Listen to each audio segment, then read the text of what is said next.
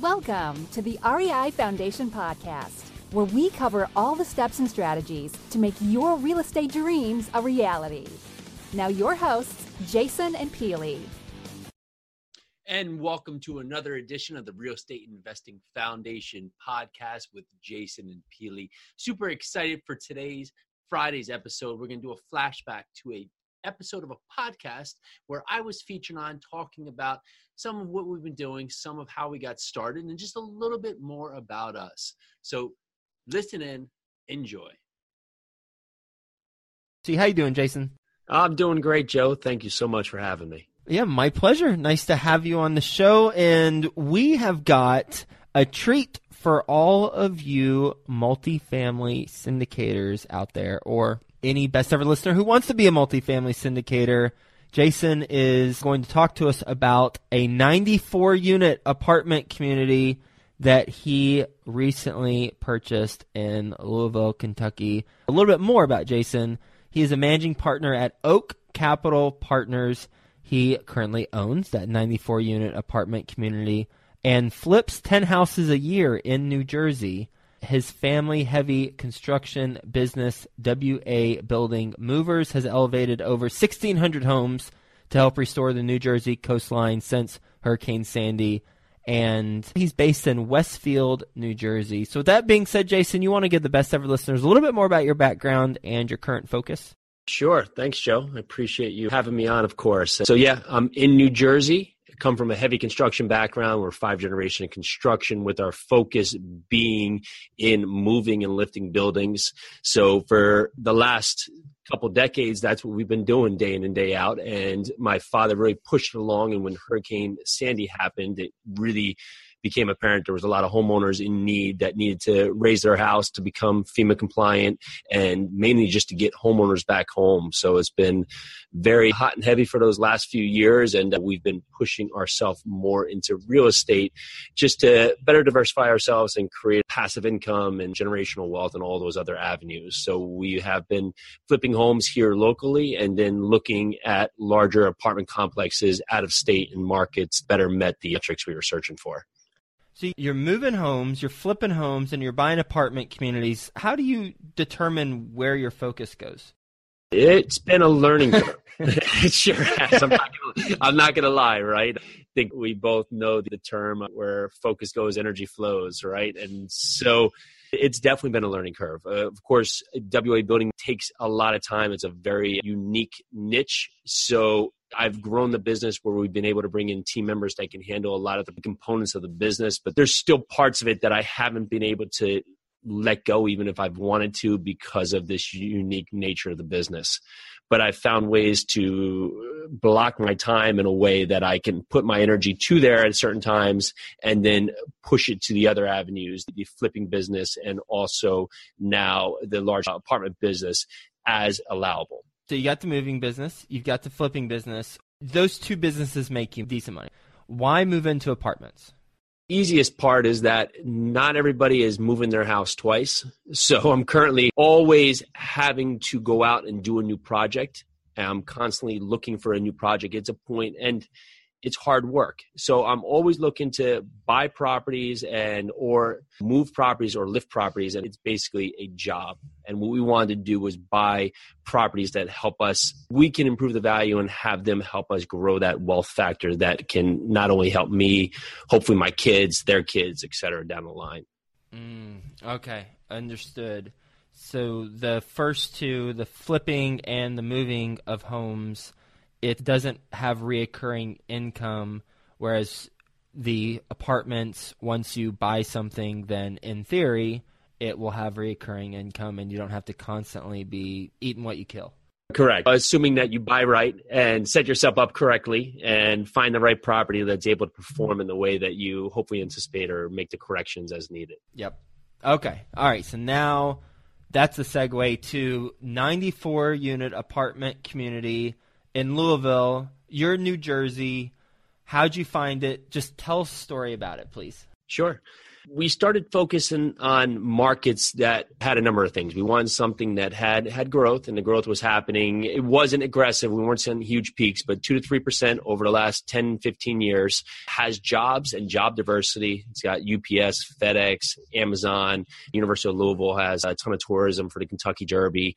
So it has a lot of action there, and it's not based on just one different sector. You have bourbon, you have a million different things pushing that area, and beyond that, I had seemingly boots on the ground. And that was, I had friends that grew up with me in New Jersey, very good friends that their family was from there. They'd moved back there. And my sister randomly found her way there over 10 years ago and works for GE there in the market. So I knew Louisville, even though I'm not there day in and day out, and I just had seen this growth and this transformation that continued to happen there. So that was one of the major reasons why we chose that market and said, okay, we're going to look at this market and we're going to go after B and C assets that are 75 to 100 units that have some kind of inefficiency to it, whether it be on the management side or the property side, built 1970 or newer and in certain submarkets where there wasn't a lot of new apartments coming online within the immediate or the next few years.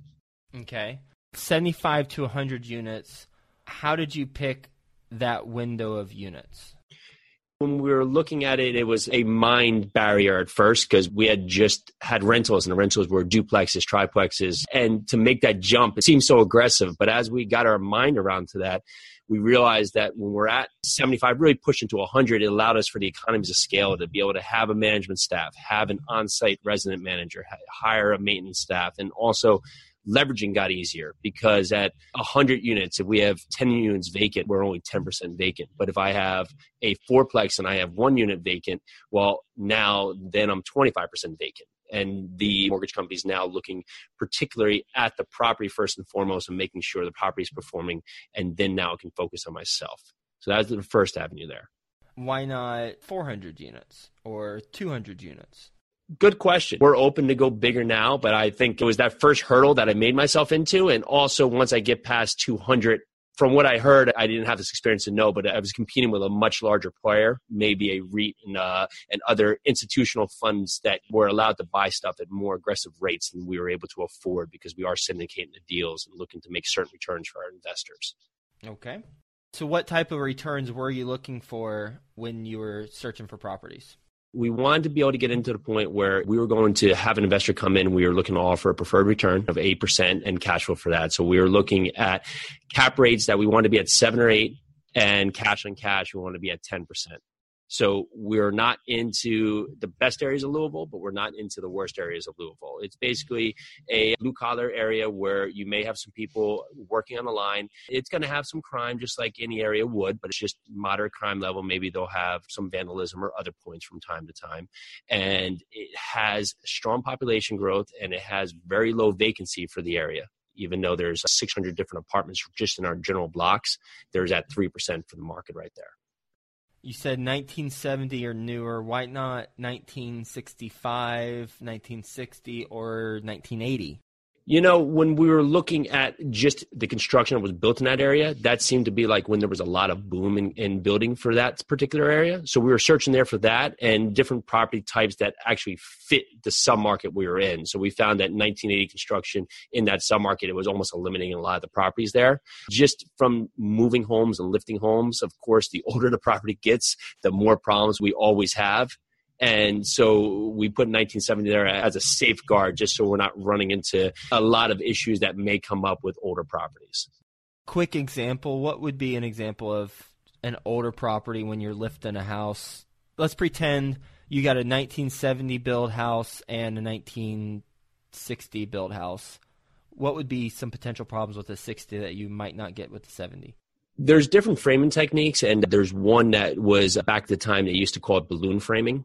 It mean is actually the walls of the house would get built straight onto the foundation, and then the floor would get built straight into the foundation. So the floor was almost separate from the walls. So when I go to lift a house like that, if I was just to lift it underneath the floor, the floor mm. would just mm. lift up by itself and the walls would stay down the foundation. So of course, no one would be happy with that model.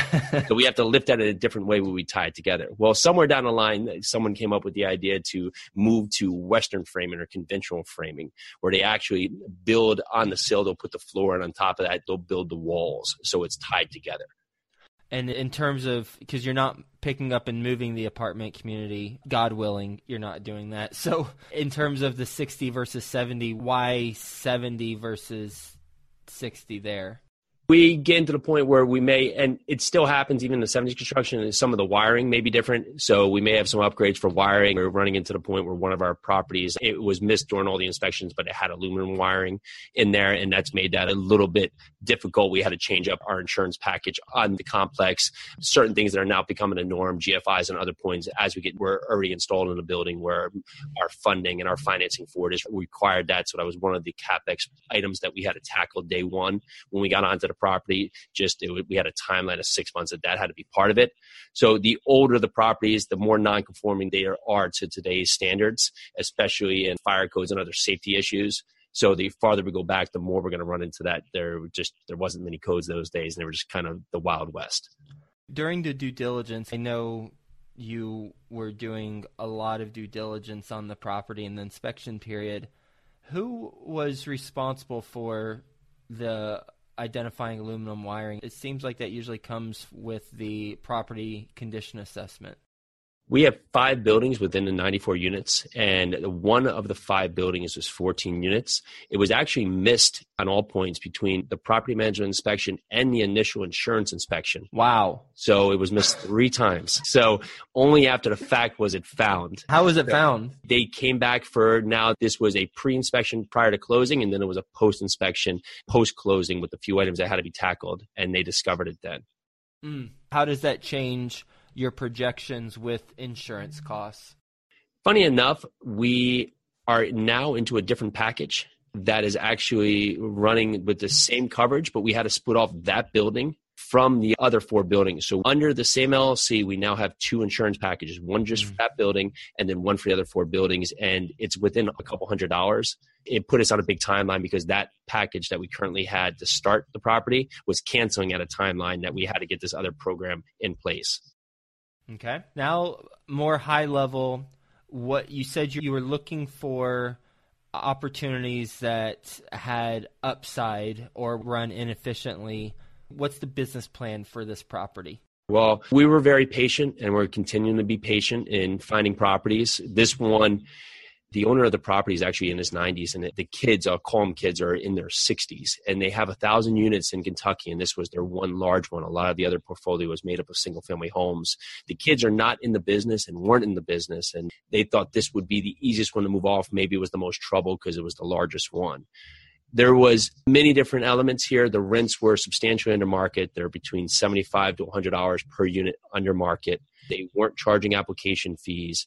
They had a number of pets in the units. They were actually not allowing pets, and they still had pets in the units where all the other apartment complexes around have $300 non refundable deposits and pet fees. They currently have two basements that were just used as storage. We've taken those out, so just storage of just random items left from the site. We've taken them out and we're putting in storage units in the basements. We're going to be able to get, based on comps in the area, $35 per unit for each storage unit. We're doing that as a test because we have room to build another 24 down there. Mm-hmm. Past that, it is an all owners paid property for utilities. So a lot of our play there is that we're losing a ton of revenue just on our utility purchases because being based on the 70s. You have high flush toilets, the 3.8 gallon toilets. So we're taking those out for all low flush toilets. We're changing out shower heads, basically faucets, looking to reduce our water bill by an estimated 30%. So that's in the process right now. The boilers, two of the five buildings are on boilers and they're rough to say kindly. So we are replacing those bo- boilers, which are probably running at best about 40% with 82% boilers. And then lastly, we're changing out all the windows, which are our biggest CapEx item there because they're the old, it's brick facades or the old windows with the aluminum frame right there. So once we do improve our heat, that the heat's not just billowing out the old windows. Mm-hmm. I normally would question the window changing, but since it's an all bills paid property and you're paying the expenses for utilities, that makes a lot of sense. Yeah, they're the old guillotine windows too. So for a lot of these, it's just a safety factor as well. And we really wanted to get these out as that we think our plan is to resell at, at year five, and this is really going to help us on the resale as well. Uh huh by doing these improvements, will that help your insurance go down at all? We've also put in a few other things in here is that we are in an area where we may have some conditional tenants, meaning that their threshold for their application may be on the borderline, where we put other points in like lease lock and some other things to help on the application side that is helping our insurance. There's a green initiatives program there that it's just been implemented. I believe it was trying to be implemented right when Trump came into candidacy, and it kind of got backburned for that. And they, so it's just been putting in place now it's like they're trying to find a way into that program and we walked in the door and said hey do you have anything like this? So we are looking to be the guinea pig in that program and that could bring us a lot of tax credits back if we do all these points to basically uh, make the property more green. Okay. How much money did you have to raise and how did you raise it it was all hands on deck. That's how we raised it. But we learned a lot. I guess it was an awesome experience, and we really did. Our top market was seven hundred fifty thousand, and we raised seven hundred twenty five thousand. Basically, we were able to roll some of the capex items that we were going to do on the property into the loan we got. It started with all family and friends, and that's how we really got out there. As we had been talking about what we were trying to do for months and going out there telling people that hey we are looking to buy apartment complexes. We don't have one but if we do this is the kind of apartment complex we're going to be looking for and this is the returns that we are going to be offering when we do find this apartment. So it was many different layers. We were trying to make people comfortable with the idea that oh, here's Jason who does heavy construction, does some house flipping, and now he's buying apartment complexes. Mm-hmm. So how do we get them comfortable with the model? And for that, we wanted to set them up with a mock deal of how our deal was going to be structured once we did get into that. So when we did find this property, going back to them for the second time, it wasn't that hurdle of having to show them what we're doing. They already knew we were doing this, and now we had a property that was going to fit that model. So it was interesting. We had 13 people that were in on this first one, which is awesome. We're really excited for it. We had a lot of people who were, who were, super interested, but there was a lot of different barriers for that. We had one gentleman who I believe he had started a business and he didn't realize his tax burden was going to be so high, and he had committed money to put in for this, and I think he felt bad telling us what had happened. So we were about three weeks out, and all of a sudden he told us that, and I think he was putting in a pretty good amount of money. So that was, of course, a surprise, and it happened. So we just roll with it, figured it out, and got to the finish line. How'd you figure it out? You know, we just got the word back out there. We had constantly been talking about this, knowing that this isn't going to be the only one. Mm-hmm. And so for that, we are looking to do more. So we're telling people that we really want to continue this growth in this process. So even when we hit our raise mark, we were still talking to people as we were looking for future projects. So mm-hmm. we were able to just go to other people that were interested in it. What's the least and what's the most anyone put into it? 125,000 and 25,000. Okay. And did you invest alongside with them?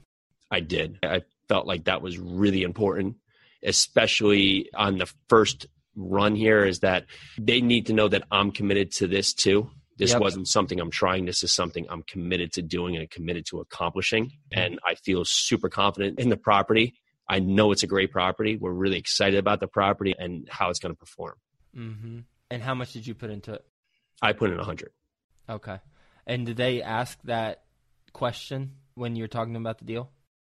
You know, it was a mixed bag. I, I, think the biggest question I got, so we'll say half did and half didn't, believe it or not. The one question I got throughout was who's going to run this property? And that was an important question. We use a third party professional management there. They currently have 5,500 units under management. And that was one of the biggest mm-hmm. pieces that we put in place prior to looking for this property was making sure we had a team on the ground when we got there. For someone who wants to do a apartment syndication but has not yet, what advice would you give them?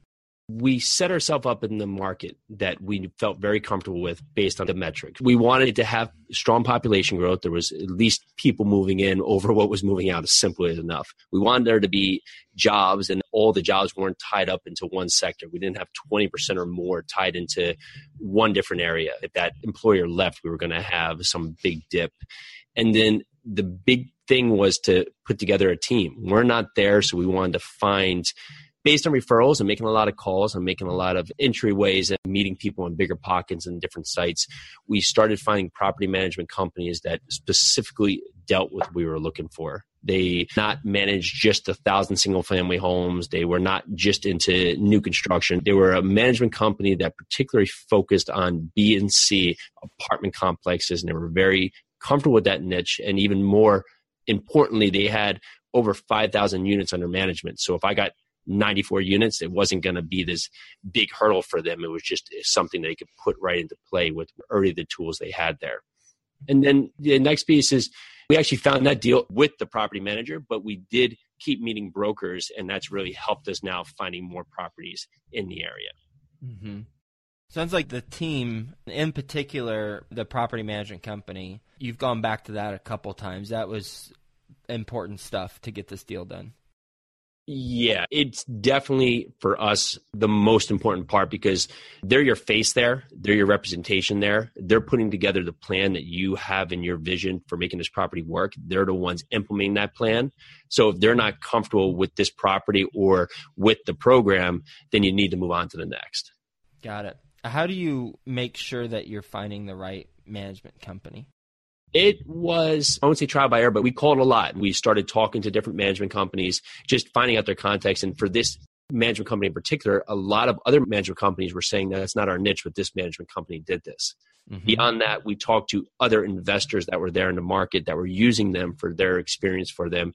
And then lastly, we went out there and met this management company. We actually were vetting them just based on other properties we were looking at. We wanted them to really give us their honest feedback. And that's probably the most important thing is maybe you can go in there and improve rents. Maybe you can go in there and improve the look of the property, but most likely the property is going to operate at an efficient cost to run the property. And for them to be able to be honest with us, not tell us that it's going to cost us $2,000 per unit just to make the property look good. If it costs $3,700 per unit per year to run the property, great. That's what we want to know because we're not expecting you're not you're going to run it for any less, and we can always factor that in. Okay. Your initial projections versus what the property management company said after they looked at your projections, what changed, if anything?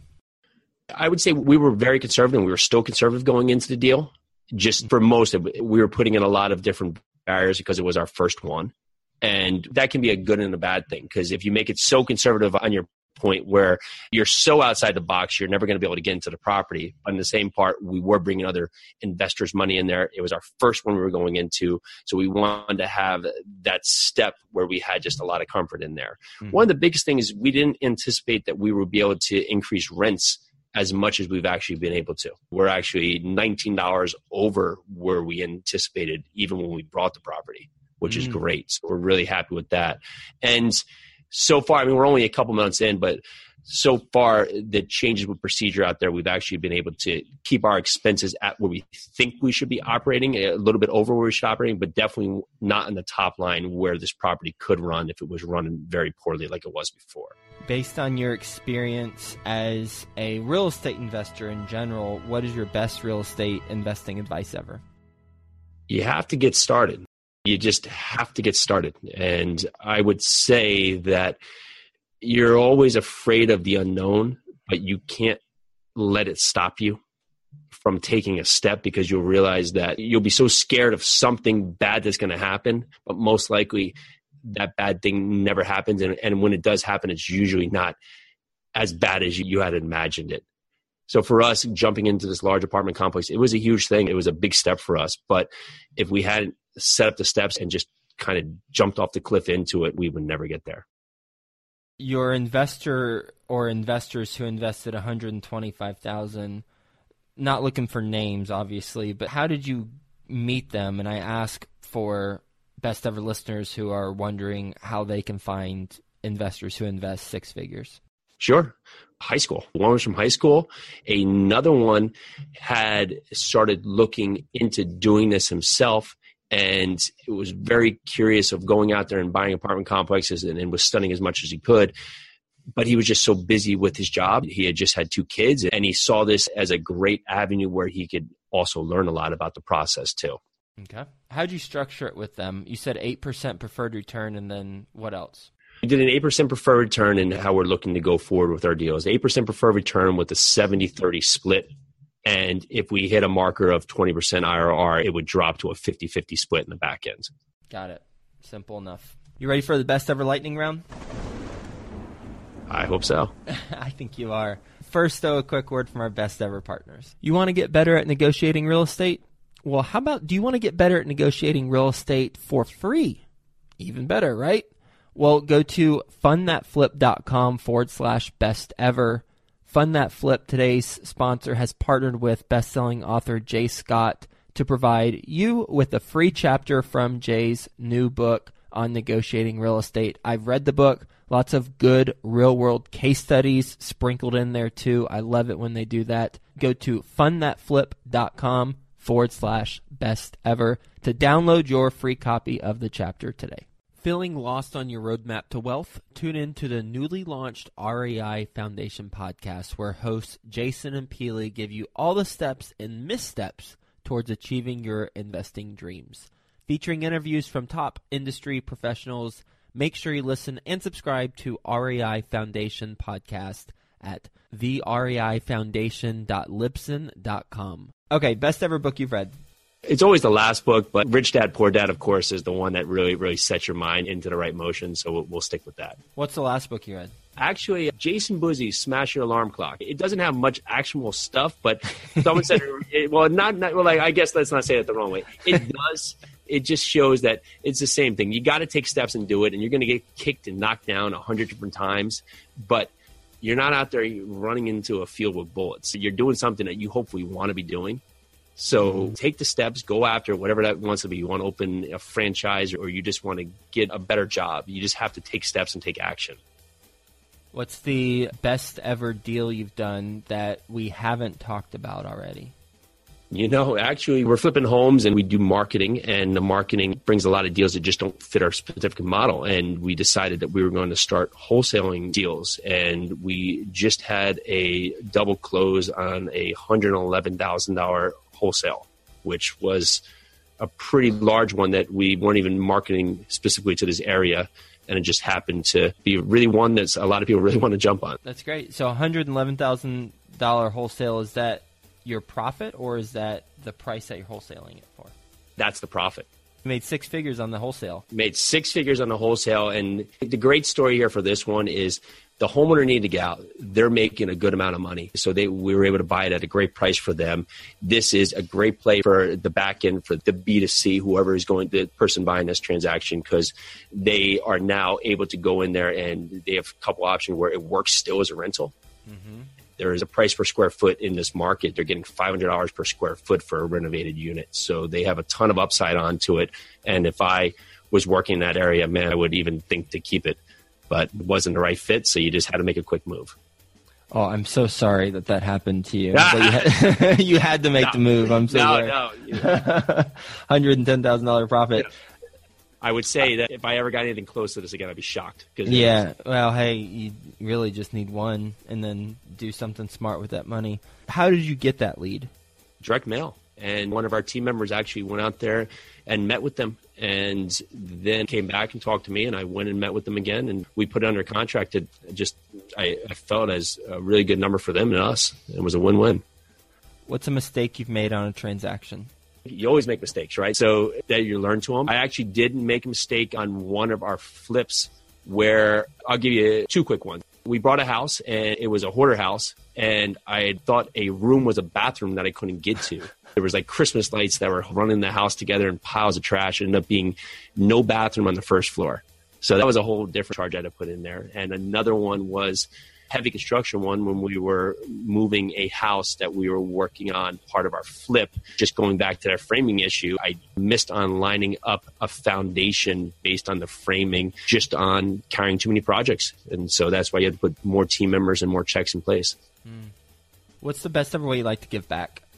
I lost a lot of friends in high school, all from just things that were accidents and very unrelated, happened for a number of different years. It was just a very weird time where you just didn't know how to handle it. And there's a group that was started, and one of the friends who passed away, his father is chairman on the board. It's called Imagine.